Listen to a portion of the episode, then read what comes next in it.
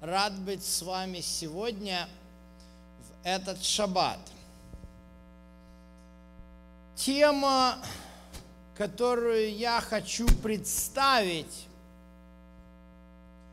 на ваше рассмотрение, является лично для меня очень серьезной. Я бы сказал так, вопросы которые я в течение этих шести лекций хочу поднять с вами вместе. Это вопросы, которые я выстрадал как минимум на протяжении лет 20 из моего 23-летнего уже а, служения – как служителя церкви. Вот. Я обычно не делаю этого часто, но сейчас почему-то перед тем, как э, выйти э, на эту сцену, у меня возникло побуждение – помолиться и попросить благословения Господа на то, чтобы мы могли воспринять, и я мог правильно донести до вас то, что Всемогущий Господь, Ты знаешь,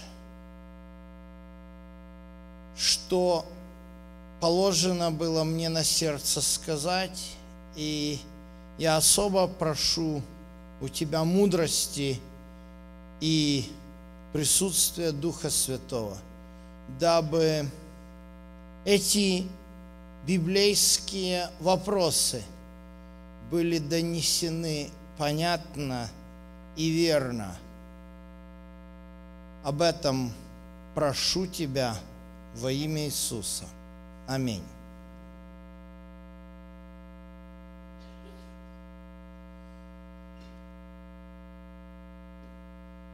Знаете, когда я впервые пришел в церковь адвентистов, а это было еще в 1990 году, я начал слушать проповеди с кафедры, то тогда я впервые услышал вот это вот выражение «трехангельская весть». Что это такое? О чем они там говорят? Что заложено в этих словах? Для меня тогда только что для меня тогда еврея с огромным трудом только что принявшего Иисуса как своего личного Спасителя, слова трехангельская весть абсолютно ничего были непонятны. Лишь годами позже, читая Библию, я обнаружил, что оказывается, есть в ней, в Библии такая книга Апокалипсис. И центральной вестью апокалипсиса является вечное Евангелие. Содержание этого вечного Евангелия записано у нас в 14 главе книги Откровения с 6 по 12 стихи. И вот это вечное Евангелие, оно проповедоваться должно фатывающее пришествию Иисуса. Уже спустя еще годы, когда я встречал очень многих хороших, искренних верующих, мессианских верующих, субботников, других христиан, которые исследуют тоже глубоко Библию, я часто начал такие вопросы от них получать. Александр, почему ты адвентист? И я скажу, действительно есть много причин, по которым и аргументов, по которым с точки зрения этих людей адвентистам быть, может быть, и не следовало бы. Но чем больше я задумывался над этими аргументами, тем больше я видел вот эту весть вечного Евангелия, которую далеко не все понимают. Я вижу, что Бог кому-то эту весть поручил – донести. Однако сегодня, благодаря искусным, хитрым и подлым атакам сатаны, эту вещь зачастую понимают превратно. Многие искренние, хорошие, верующие христиане, ищущие и читающие Слово Божье,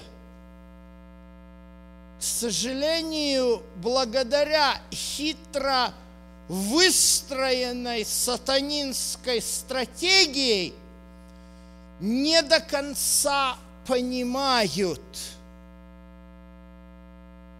весть вечного Евангелия. Либо не понимают, я бы даже так сказал, не знают ее до конца. Кто в этом виноват? Конечно, можно сказать, это они. Но вы знаете, в любом непонимании, которое может случиться между двумя людьми, виноваты всегда оба. В этой серии лекций я хочу, чтобы мы посмотрели не на них – мы много смотрели на них. Мы любим смотреть на них. Я хочу, чтобы мы посмотрели на нас. Да, я знаю, не все здесь присутствующие разделяют или являются частью церкви адвентистов. Но меня не смущает это. Я думаю, что хорошее самоисследование поможет всем нам понять, самое главное, понять истинный смысл того вечного Евангелия, о котором – в книге Апокалипсис говорил Иоанн. И поэтому сегодняшняя первая тема. Я хочу именно ее посвятить, ну что ли, историческому экскурсу. Давайте назовем ее так. Экскурс в историю Ладикии. Для многих сидящих здесь этот термин э, хорошо известен. Ладикийская церковь – это выражение, используемое в книге «Апокалипсис». Когда к церкви обращаются Ладикия, это с положительной или с отрицательной стороны, как вы думаете? Вы хотите слышать про себя, что вы Ладикия. Вас называли Ладикия. А я хочу. Я горд тем, что я являюсь частью Лаодикийской церкви. Может быть, для кого-то это проблема такое услышать, потому что, будучи адвентистом, мы неоднократно с кафедры слышали Ладикия, что это такое? Не холоден, не горяч. А, что значит не холоден, не горяч? А вот ты тут сидишь за, на, на, на, на красивом мягком стульчике, а ты должен взять в руки литературу и стучать, стучать по квартирам, разносить эту литературу. А раз ты этого не делаешь, значит ты ладикия, ты не холоден и не горяч. Пока мы сидим, на наших стульчиках в церкви, у нас вызывается внутреннее чувство собственной вины. Но потом мы расходимся по домам, это чувство как-то приглушается, но всякий раз, когда слово «ладикия» э, где-то в каком-либо контексте произносится, сразу же ассоциация на подобного типа проповедь и на внутреннее состояние, слыша эту проповедь, потому что далеко не у всех хватает желания и духа, и способностей правильно постучать в дверь правильным людям – и обычно те, у которых чувство совести начинает движить, и они идут и стучат, они наталкиваются на первое сопротивление, получают разочарование, и тогда человека вообще разрывает на части. Но, друзья мои, что же такое ладикия – в тексте священного писания. Знаете, с одной стороны, слово это, это название города. Я там один раз был. Это сегодняшняя Турция. недалеко от побережья Эгейского моря.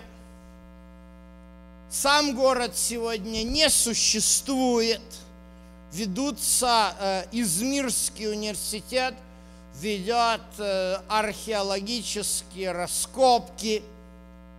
Я мечтаю собрать съемочную группу, чтобы выехать туда на место, вот, э, и заснять там, и не только там, а сейчас расскажу еще где, серию познавательных духовных телепередач. Единственное, что на это не хватает, это пока финансовых средств, но я надеюсь, что у Бога они найдутся в нужное время. Вот. Но тем не менее, Ладикия упоминается в самых первых главах книги Откровения. Иисус дает Иоанну повеление своему возлюбленному ученику записать видение, то есть вот то, что он ему собирается показать в книге Откровения, и отправить церквам, находящимся в Асии. Откровение 1 глава, 11 стих. Асия – это как раз э, э, юго-западная провинция полу, на полуострове Малой Азии. Так она в римские времена называлась. И вот сказано в Ефес, Смирну, Пергам, Фиатиру, Сардис, Филадельфию и Ладикию. Что же это за интересные послания? Это послание к семи церквам записано в книге Откровения. А природе этого послания и о сути его э, идут масса дискуссий. К большому сожалению, многие комментаторы считают, что Иоанн пишет аллегорию, то есть может быть, когда, ну то есть он был епископом над э, теми церквами и записав в своем, в своем, э, от, в своей книге Откровения э, эти послания, кстати говоря, интересно, что это не совсем даже послание, если мы будем говорить об этих э, посланиях, то по своему стилю мне лично это напоминает заве... последние слова Якова, которые он говорил о своих сыновьях, давая каждому характеристику, так называемый завет Якова, записанный в книге Бытия 49 и 50 главы. Здесь тоже даются характеристики каждой церкви. Однако же интересно, что большинство комментаторов идет таким путем. А, вот тогда был Ефес, и сейчас, наверное, есть Ефес. То есть есть масса церквей, и вот я могу прийти в любую церковь и увидеть в этой церкви и сказать, а, вот эта церковь Ефес. Пойти в другую церковь и сказать, там, через два блока, смотреть, как проходит богослужение, и сказать, а вот это церковь Смирна. А в третью церковь, в другой город поехать, прийти и сказать, ой, а это церковь Фиатира. Однако же очень неполным будет подобное понимание аллегорическое вопроса.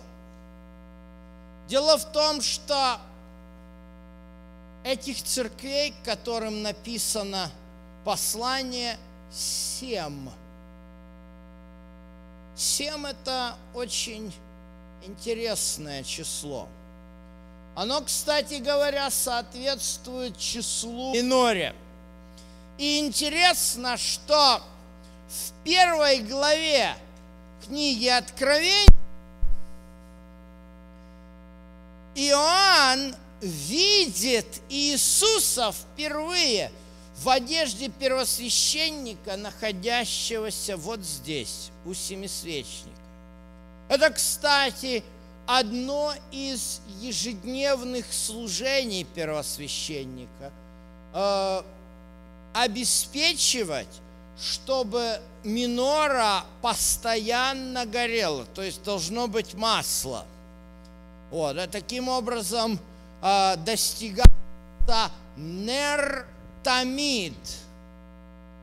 вечный свет во святом отделении святилища. И вот после этого он говорит, каждый из вот этих светильников, он соответствует церкви. Кстати говоря, еще чему соответствует каждый из светильников? Если вы откроете книгу Откровения – Например, э, если вы посмотрите э, в первую главу четвертый текст, то там сказано, Иоанн семи церквам, находящимся в Асии, благодать вам и мир от того, который был, есть и грядет, и от семи духов. Что за семь духов? Что это за мистика? Если вы откроете четвертую главу книги Откровения, э, то вы увидите пятом стихе семь светильников огненных, горящих пред престолом, которые есть семь духов Божьих. Что это за семь духов Божьих? Почему вдруг это выражение «семь духов Божьих»? Ну, это выражение Иоанн не придумал. Он его взял из книги пророка Исаи, 11 глава где сказано в первом стихе, «И произойдет отрасль от корня Исеева, и ветвь произрастет от корня его, и почиет на нем». Считаем, Дух Господень, Дух премудрости, разума, Дух совета, крепости. Семь духов – которые почивают на ком? На Мессии, на отрасли из корня Давидова, Есеева, на отрасли из корня Есеева. То есть, увидите, уже когда мы говорим о семи церквах, семь – это явно не случайно – выбранное число. Семь – это число, которое напрямую связано с Богом.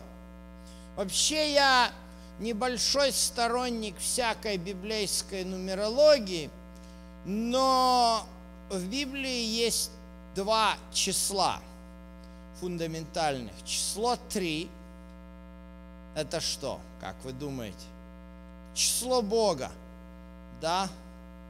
Таким образом нам представлен Бог как Отец, Сын и Святой Дух. И число 4 – это четыре конца земли. То есть 7 – это сумма 3 и 4 – Бог и творение. Поэтому однозначно здесь заложен символизм. Однозначно мы знаем и понимаем, что церквей в этом мире много – и нигде нам в книге Откровения не сказано вот в этом послании, что эти церкви должны разделяться на семь разных категорий и вставляться их характеристики в семь разных категорий. Однако же интересно, что выбраны эти семь названий – каждое, каждое из этих названий на греческом языке имеет определенное, очень важное значение. И третий очень важный аргумент. Когда мы читаем, как э, и, с, э, сам текст, то там возникает при прочтении интересная динамика. Смотрите, вот, например, э, касательно церкви в Ефесе, первой сказано, Откровение 2.5. Вспомни, откуда ты не спал, покайся и твори прежние дела – а если не так, то скоро приду. Кто скоро придет? Кто это говорит, скоро приду? Кто говорит, скоро приду? Иисус. Вот, скоро приду. А вот теперь обратите внимание на э, то, что написано э, по отношению к церкви Сардис. Это третья глава. Э, третий стих. Вспомни, что ты принял и слышал, храни и покайся. Если же не будешь бодрствовать, то я найду на тебя как тать, и ты не узнаешь, который час я найду на тебя. То есть вы видите, весть о скором пришествии Иисуса более интенсивно звучит по отношению к Сардису, нежели по отношению к Ефесу. А вот посмотрите Ладикея, 20 стих 3 главы. «Се стою у двери и стучу». Вы понимаете? Если мы не занимаемся аллегориями, когда мы читаем текст Библии, а читаем то, что написано в контексте – то у нас происходит очень интересно, мы можем пронаблюдать процесс. Когда Иисус обращается к церкви Ефеса и говорит о своем пришествии, скоро приду. Когда говорит к Сардису, то найду на тебя как тать ночью, а когда Ладике, то я уже пришел и стою. Вы понимаете? Это явно должно говорить нам о том, что все эти церкви, они не просто расположены в географическом порядке, а, кстати говоря, их расположение на карте э, древней Малой Азии тоже интересно – они расположены как по кольцевой линии московского метрополитена. И между ними перевалы, нету дороги, чтобы срезать. То есть из Ефеса, чтобы попасть, к примеру, в Сардис, нужно пройти Смирну, Пергам и Фиатиру. Срезать невозможно. То есть явно выбраны эти города так, чтобы показать определенную историческую последовательность по отношению к второму пришествию. И если при Ефесе скоро приду, то при Аладикии уже стучусь в дверь. Вы понимаете? То есть Ладикия находится у самого пришествия, а Ефес намного раньше. Однако самым интересным, пожалуй, является имена, названия этих городов. Они выбраны абсолютно не случайно. Слово «Ефес» по-гречески означает «возлюбленный». Вот что о нем сказано. «Знаю дела твои, труд твой, терпение твое, что ты не можешь сносить развратных, и испытал тех, которые называют себя апостолы, а они не таковы. Интересная характеристика. Как вы находите эту характеристику? Положительной или отрицательной? Выглядит положительно. Правильно. Характеристика положительная. Вопрос, кто же такие лжеапостолы? Понимаете? То есть Ефес, Бог – а, Иисус говорит положительно о Ефесе, прежде всего за то, что Ефес не воспринял ложь тех, которые назвали себя апостолами. Если мы сможем понять, кто такие апостолы – тогда мы сможем понять, к какому времени это относится. Скажите, пожалуйста, с, по вашему мнению, понятие апостол и ученик Иисуса – это одно и то же?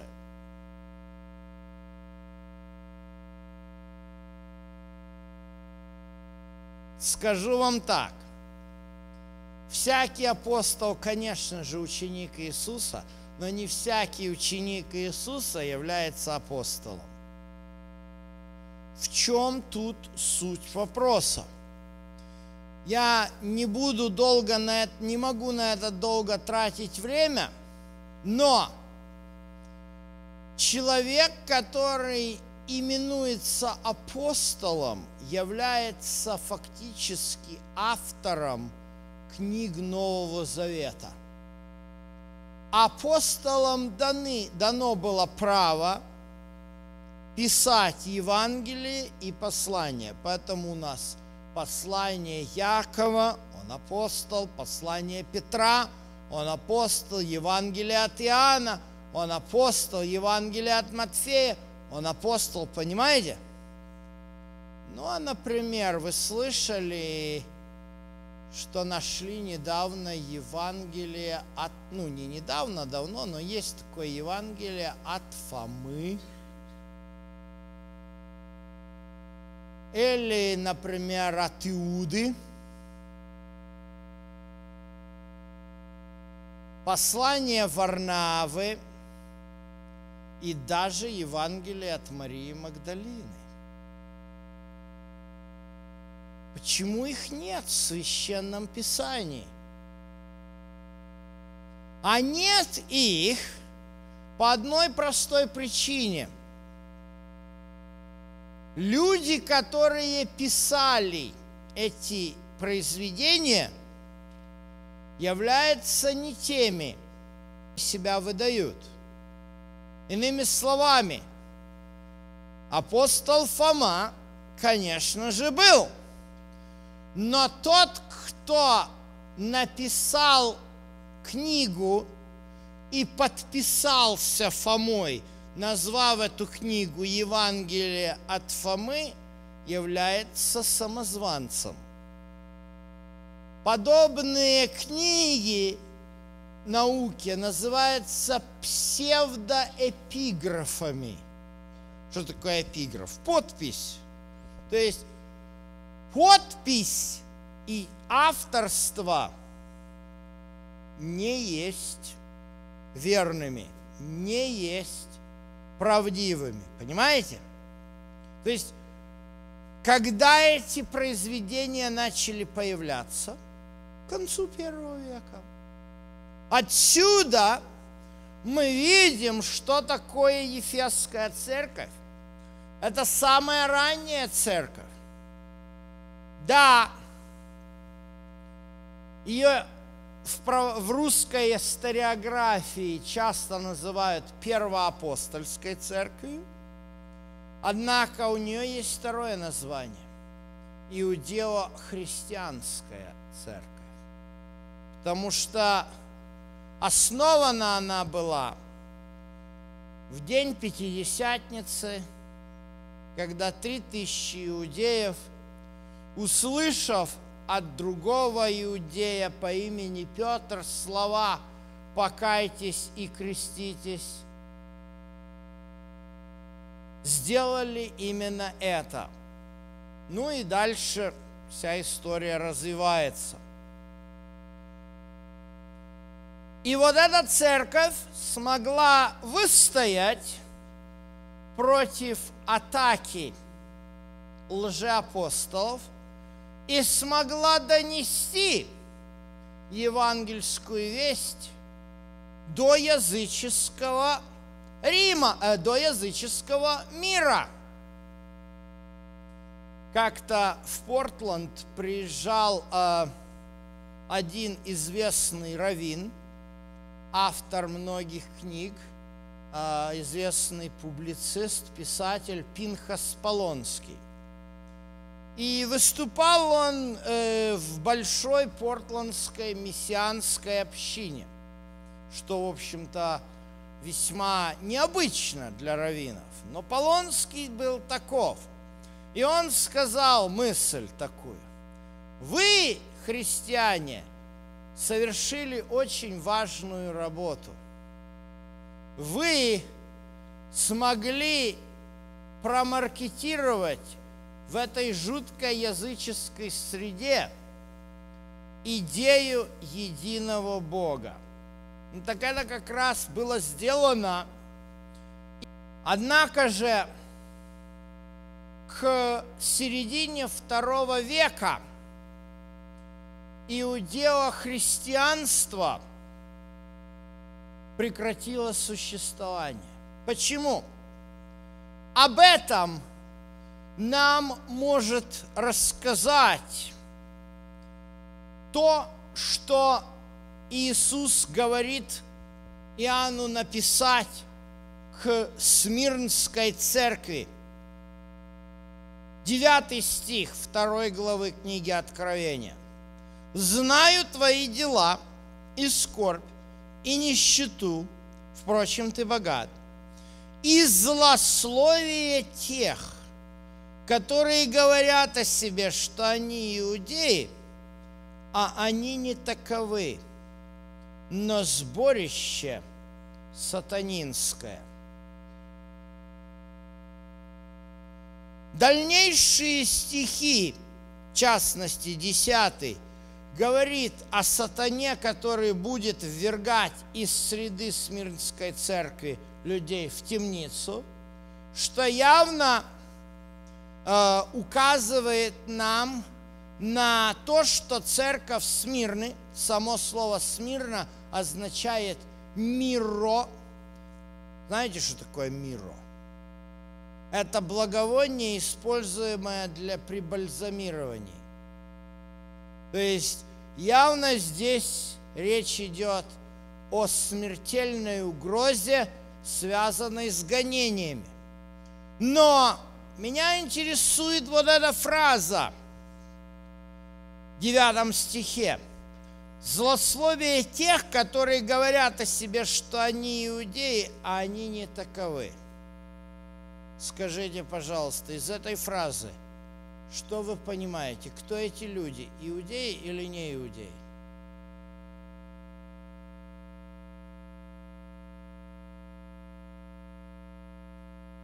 Похожая фраза. Сравните ее с фразой, которая записана э, во втором стихе.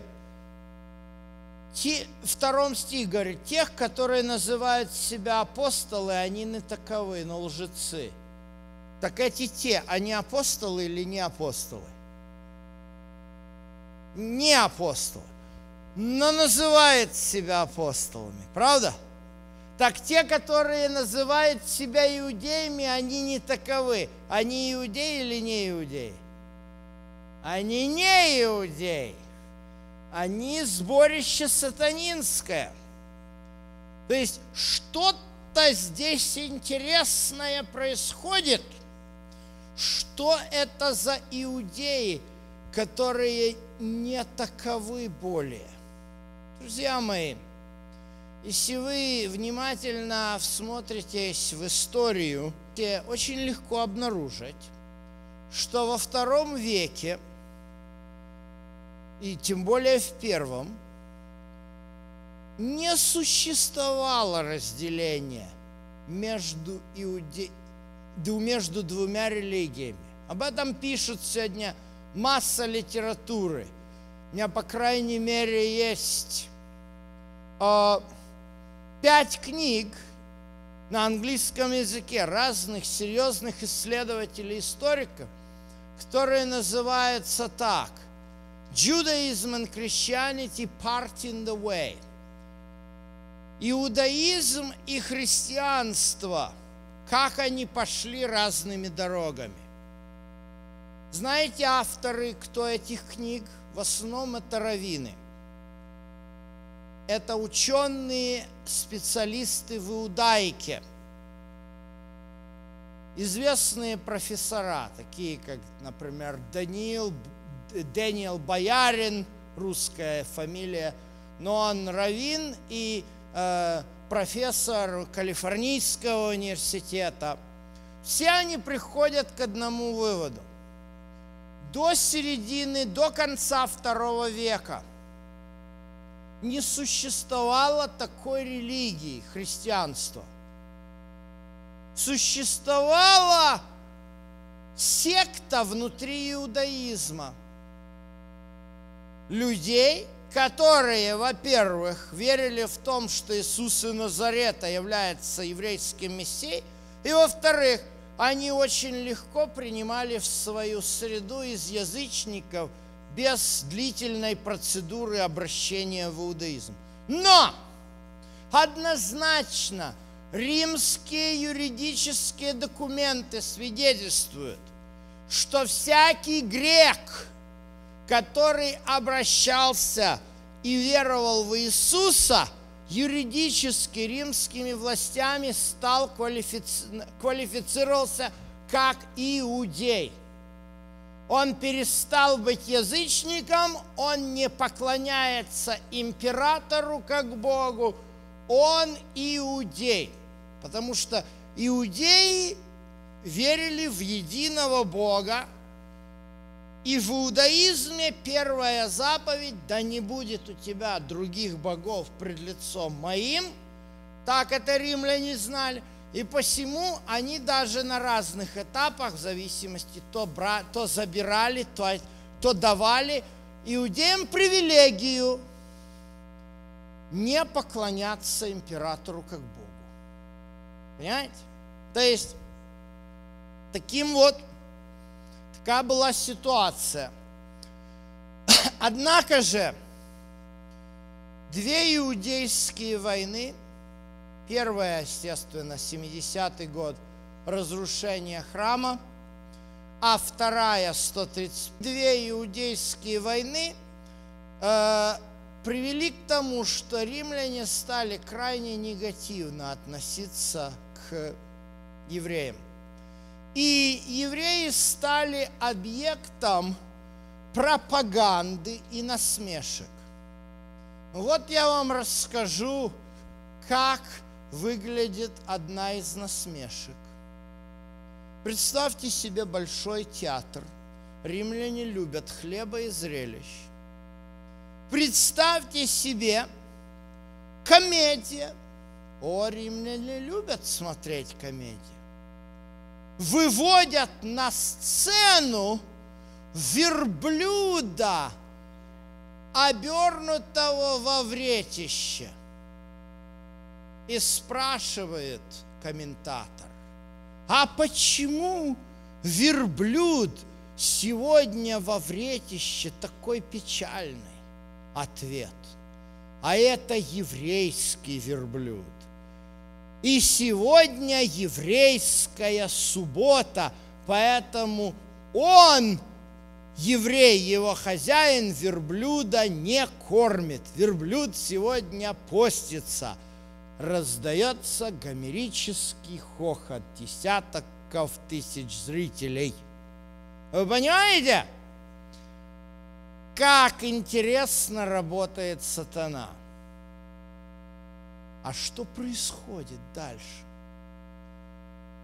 В среде христиан, как я уже сказал, христианство характеризовалось тем, что они очень легко принимали в свою среду из язычников, без длительных процедур.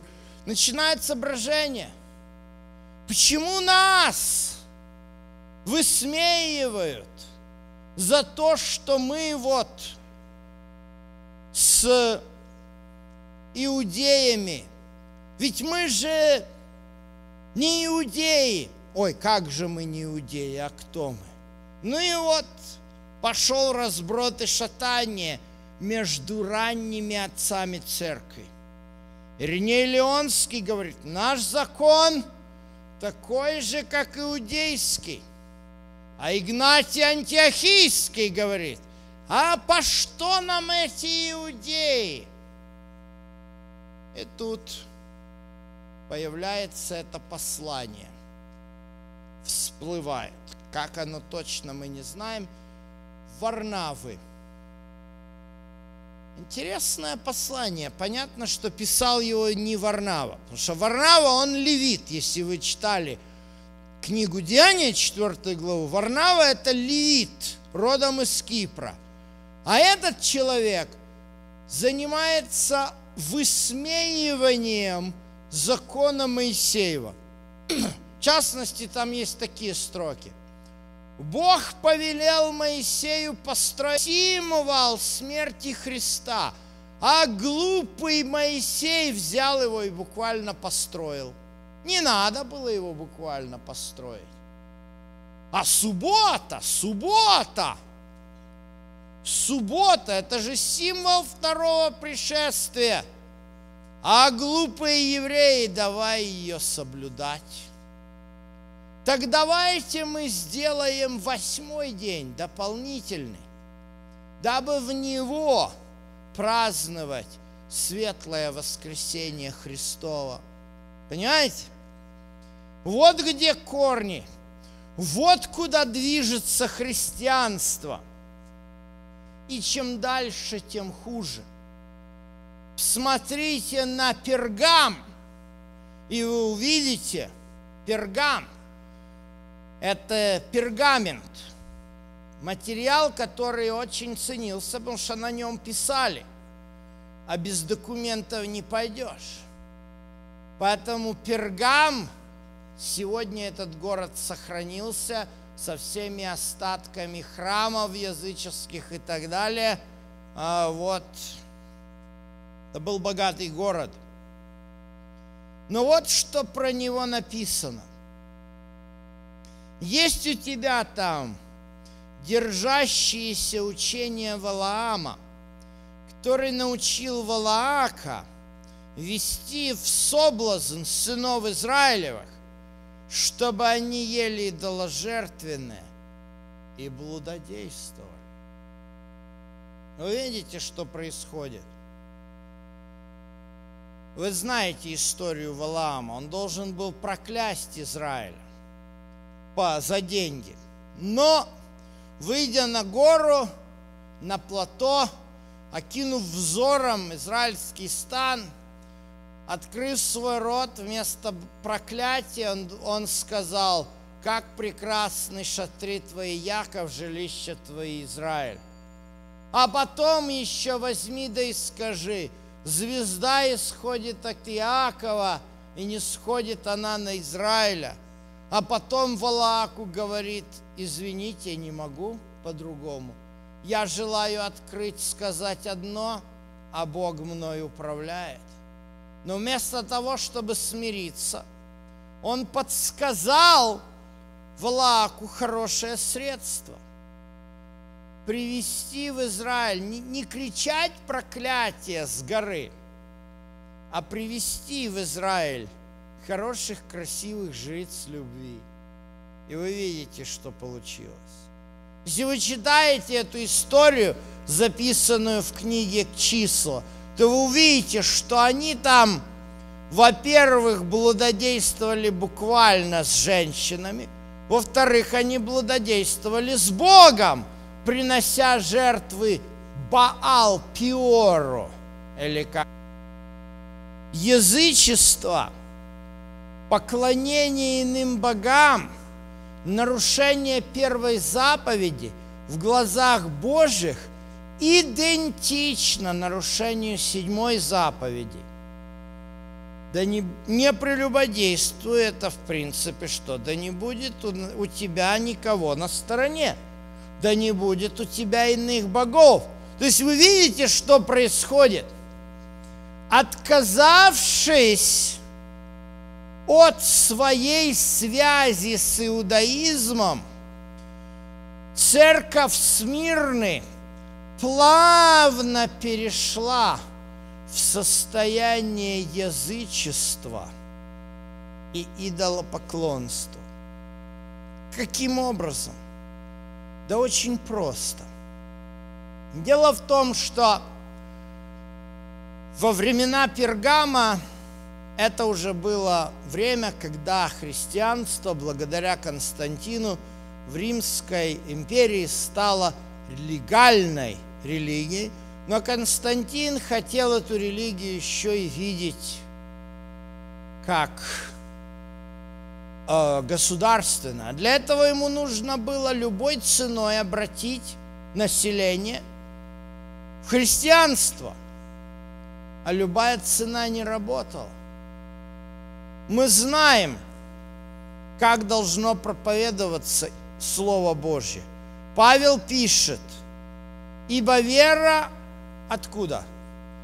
От слышания. А слышание от Слова Божьего блаженны ноги благовестника. То есть способ простой. Пришел человек, принес Слово Божье, стал читать. Так, в общем, там делалось, да. Вы знаете историю, как принесено было христианство к славянам? Естественно, не через князя Владимира, а намного раньше – пришли болгары, Кирилл да Мефодий, сделали славянскую азбуку на основании греческой, стали учить людей письменности и, естественно, дальше подавали им Слово Божье. Знаете, в чем проблема? Процесс длительный и не политический.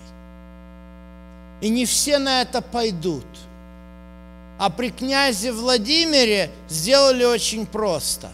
Взяли всех поклонников Перуна и окунули в Днепр без разбору, а бы лояльность была.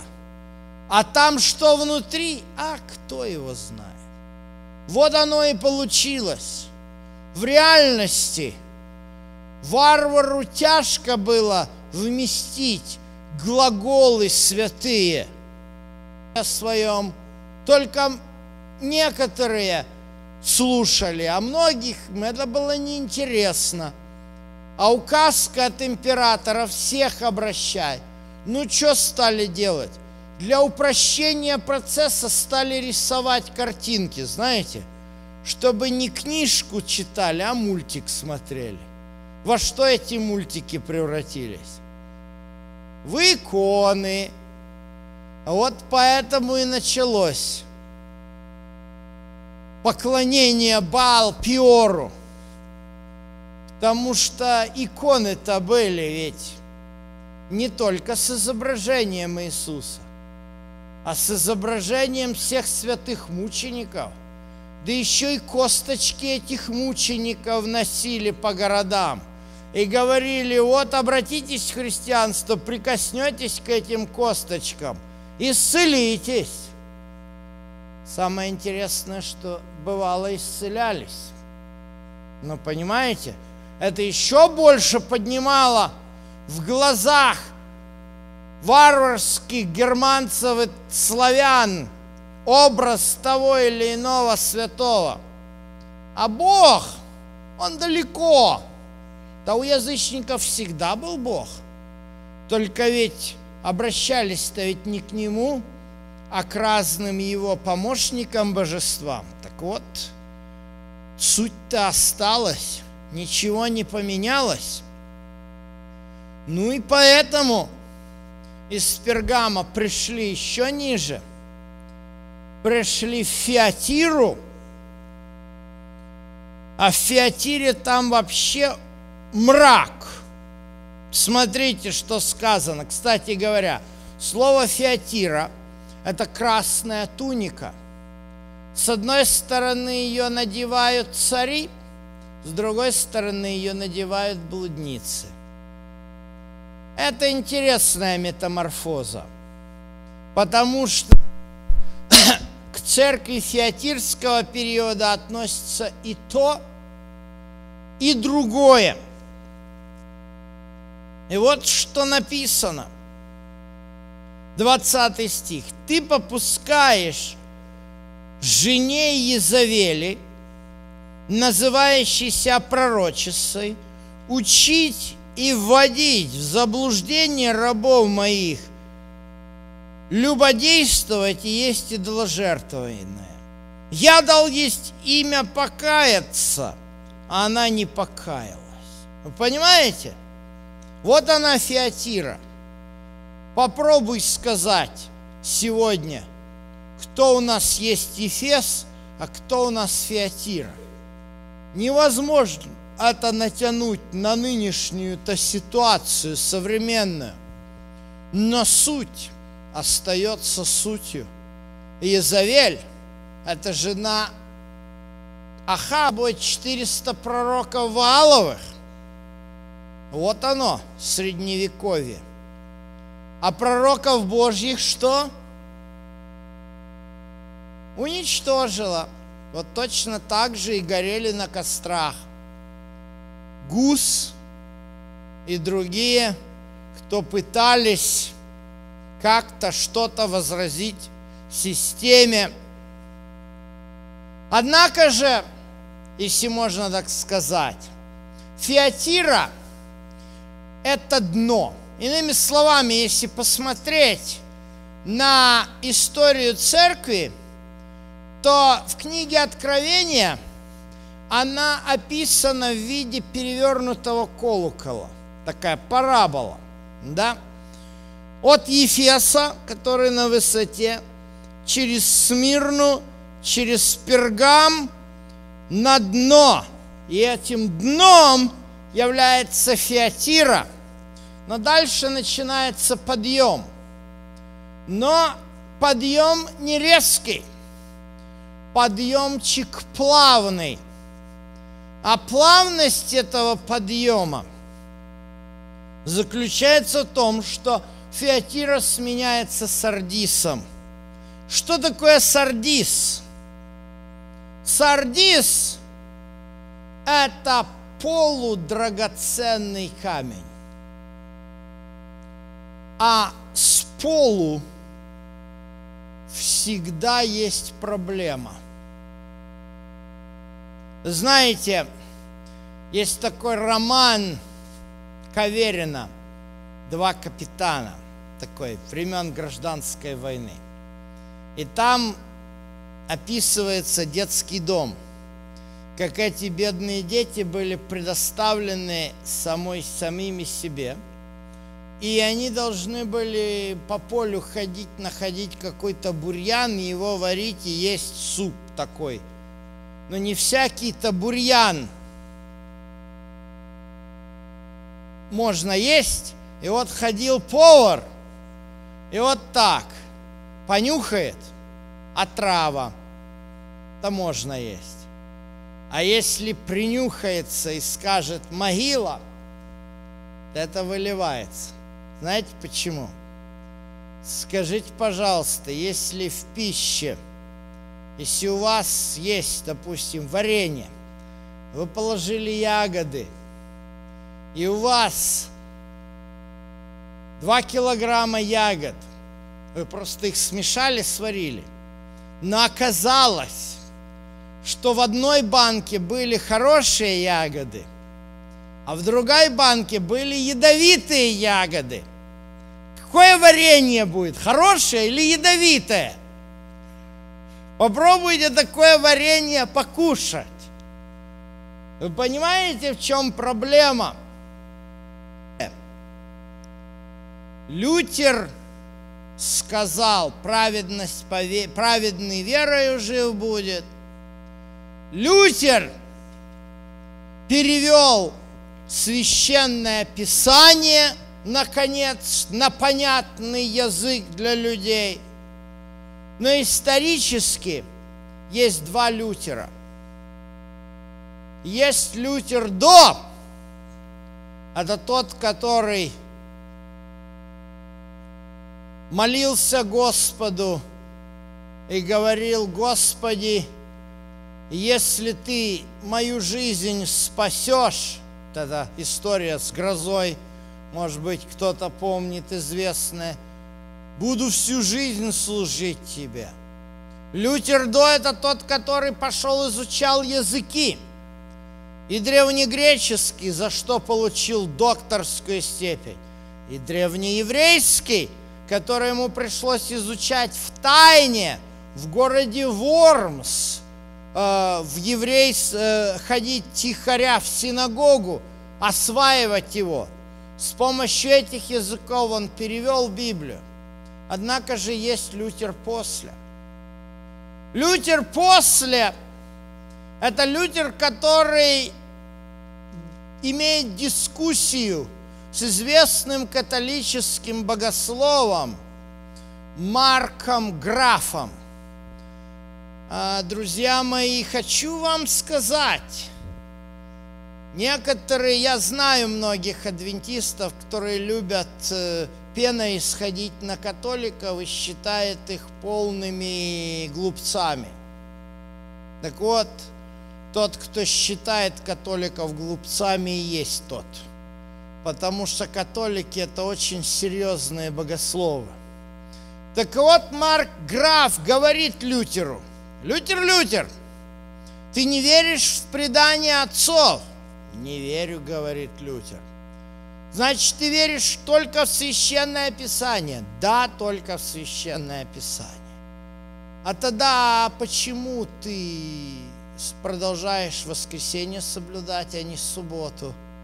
Ведь в священном писании про субботу говорится, а это мы, как церковь, нашим авторитетом поменяли. Лютер осердился – Осердился он недаром, потому что Марк Граф был не первый. Приходили к нему и другие интересные верующие люди, именовавшиеся анабаптистами, и говорили ему про субботу. Вот. Но отверг Лютер субботу. И так отверг – что на евреев ожесточился лютою злобою. Стал Лютер весьма лютым против евреев. Начал кричать, Надо все отобрать, евреев надо изгонять из домов. Написал целый трактат. Знаете, кто этим трактатом воспользовался? Нацисты в 30-е годы. Понимаете? Поэтому вот оно, полудрагоценный камень, как выглядит. И поэтому написано во втором стихе третьей главы про церковь Сардис. Я не нахожу, чтобы дела твои были совершенны перед Богом моим. Вспомни, что ты принял и слышал, третий стих. Храни и покайся. Но тем не менее, интересно, что э, Иисус замечает, что в Сардисе, четвертый текст, есть несколько человек, которые не осквернили одежд своих и будут ходить со мною в белых одеждах, ибо они достойны. Вот. Кто эти люди, мы узнаем только по славному пришествию Иисуса. Но есть. Поэтому это движение, конечно же, вверх. Пусть не резко, но Сардис это все же не Фиатира. Ну а после Фиати, Сардиса идет Филадельфия. Знаете, что такое Филадельфия? Братская любовь. Братская любовь. Вы знаете, почему э, город в Пенсильвании, это не столица штата Пенсильвании, называется Филадельфия? А вот в чем интерес. Дело в том, что благодаря половинчатости реформы, реформация в Европе захлебнулась. Она как бы осталась половинка на серединке. И те люди, а были таковые, пуритане, методисты, пресвитерианцы, анабаптисты, квакеры.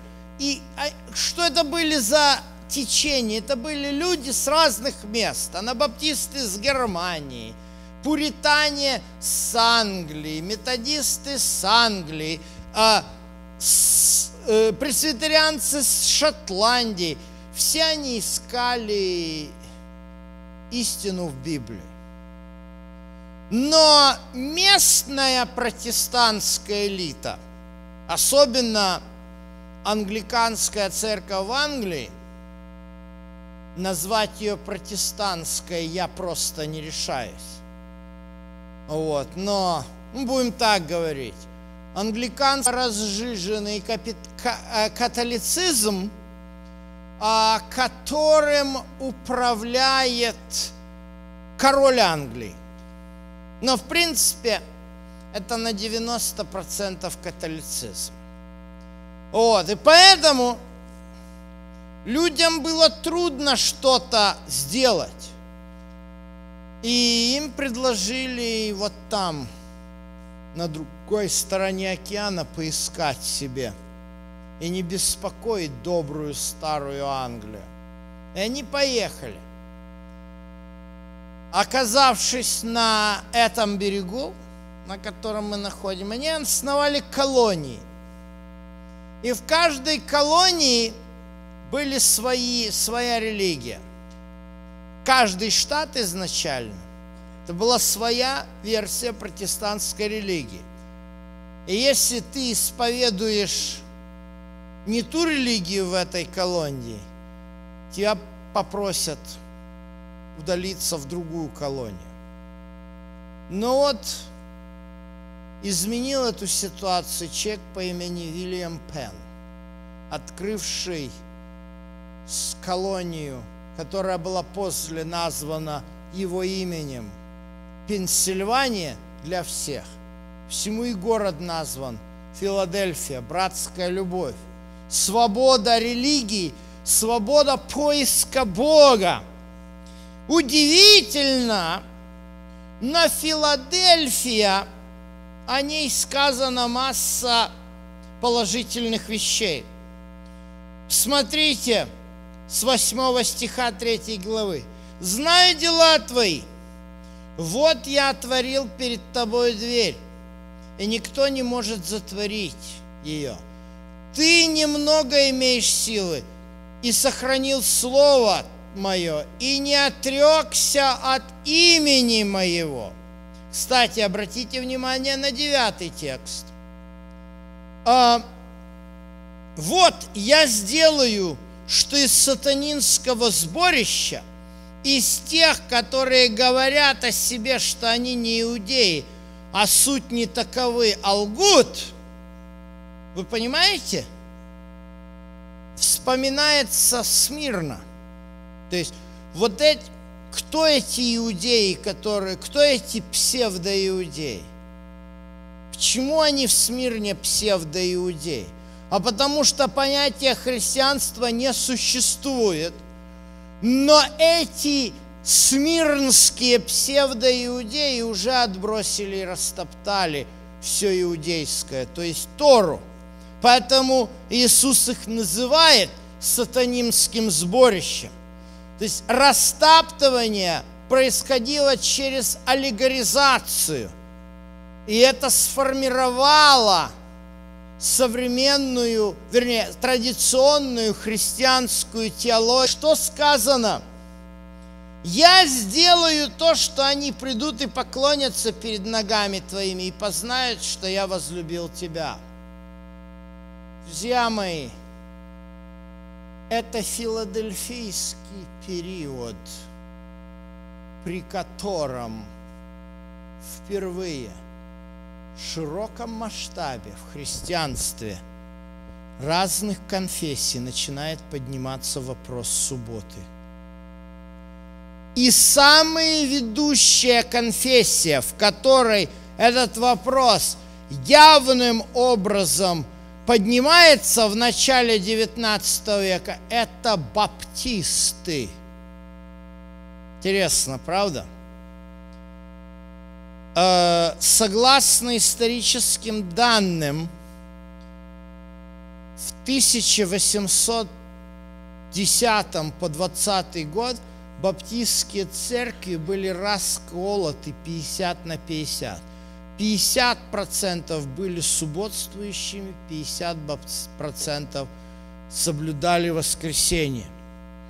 В частности, в это время от баптистской церкви откалывается новая конфессия во главе группа, которая стала новой конфессией. Там был такой Александр Кембл, бывший пресвитерианец, который познакомился с вестью баптистской, в частности, о идее крещения, рождения свыше и так далее, он стал баптистским проповедником, но когда на лагерных собраниях у баптистов постоянно шло обсуждение субботы, он принимает решение создать новую конфессию, которой не будет никаких разговоров о субботе. Эта конфессия существует сегодня, особенно в Америке, называется она Церковь Христа. То есть вы видите, насколько пророчески говорит Слово Божье. Ты сохранил Слово Мое, десятый текст. И за это я сохраню тебя от годины искупления – все гряду скоро держи, что имеешь.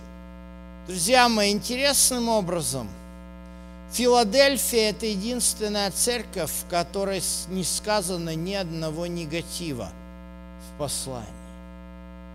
Однако же за Филадельфией следует Лаодикия. Что такое Лаодикия?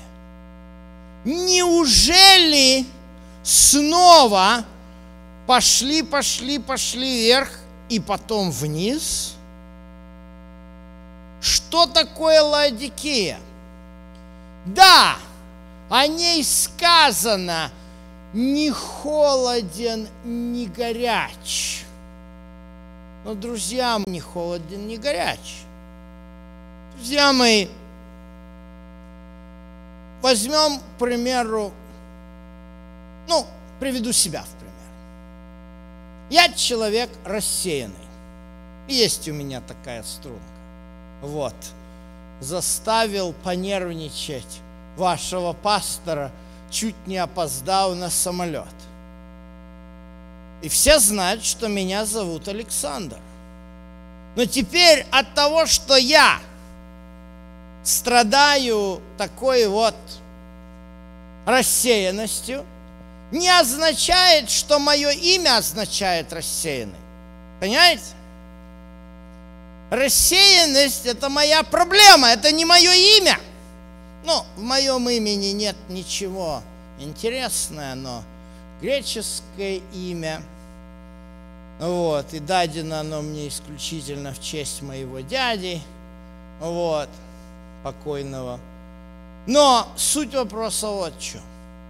То, что Ладикия имеет проблемы, это понятно. Ефес тоже имеет проблемы. Но что означает слово Лаодикия? Лаодикия – это два греческих слова. Лаос и Дикаос. Народ суда. Друзья мои, если мы посмотрим на все семь церквей, то мы увидим, что все эти церкви, их имена подобраны не случайно.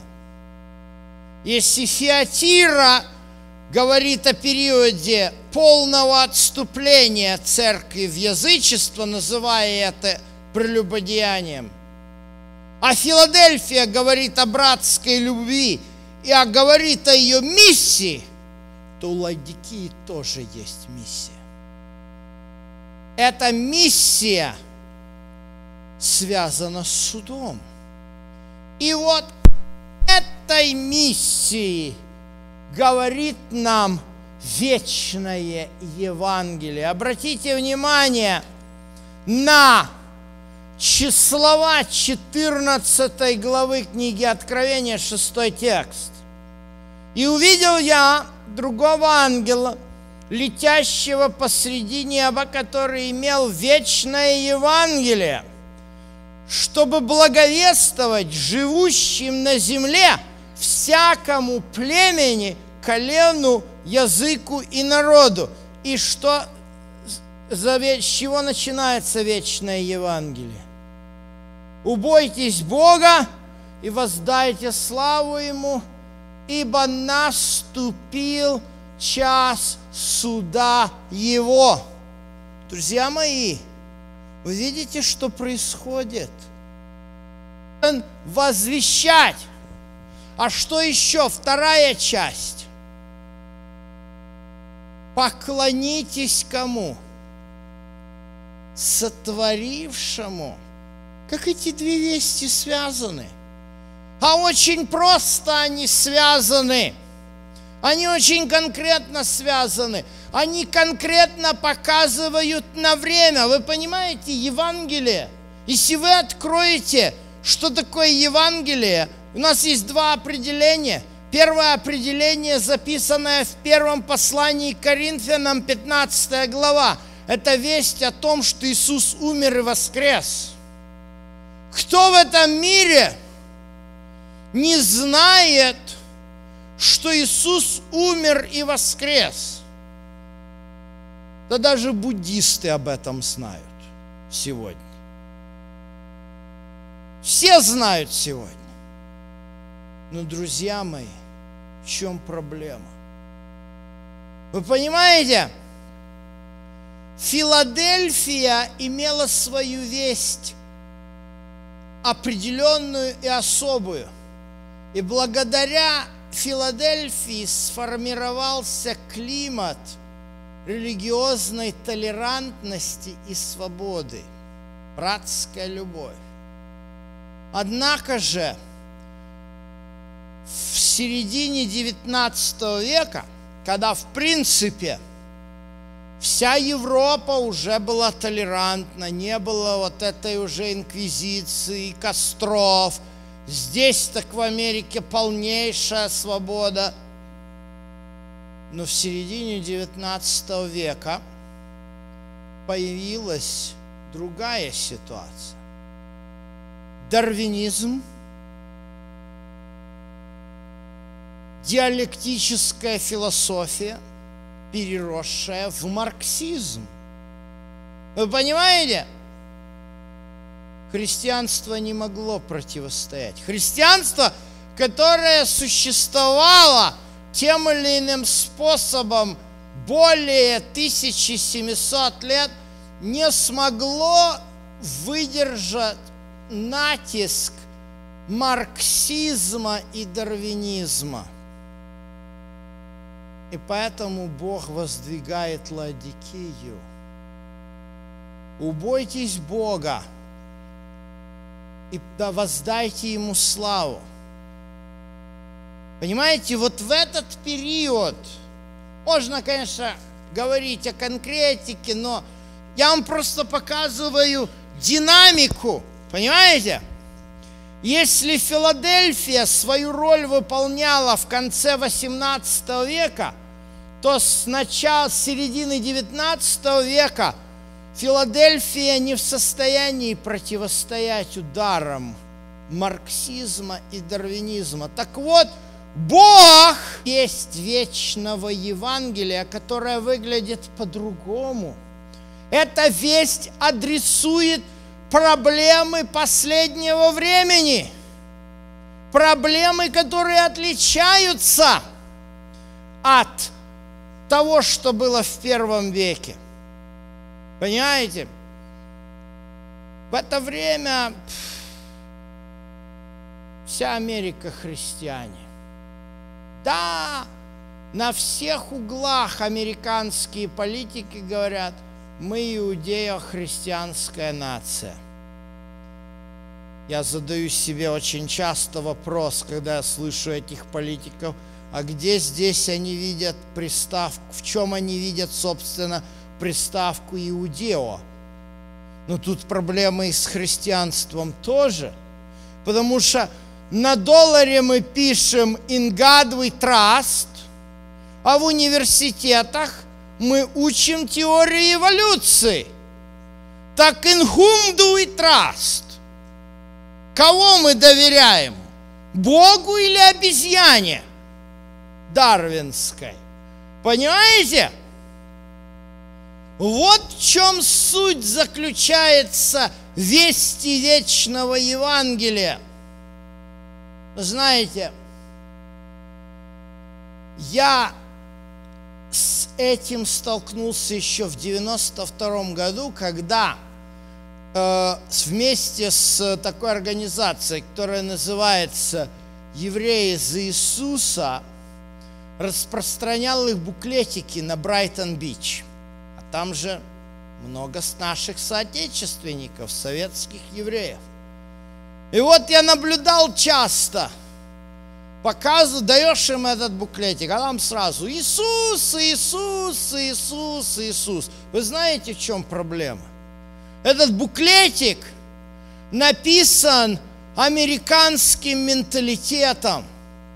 Я пытаюсь этому руководителю и говорю, ну что ты этому э, ветерану Великой Отечественной войне, комиссару бывшему полковому, про Иисуса рассказываешь, когда он атеист.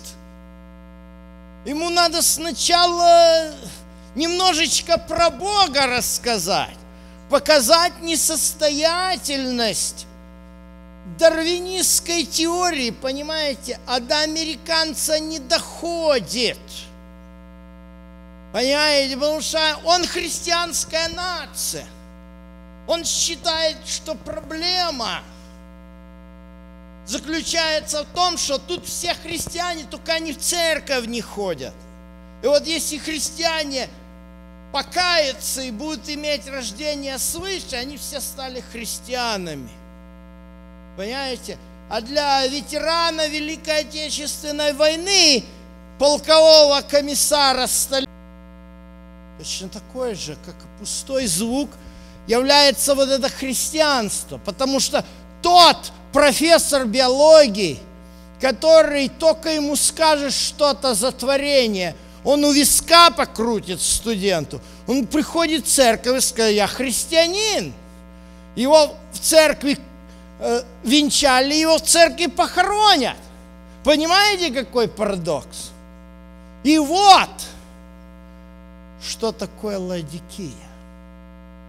Вот почему я здесь. Друзья мои, я здесь, потому что я вижу, что эту весть нам надо проповедовать. Понимаем ли мы, почему мы здесь? Знаете,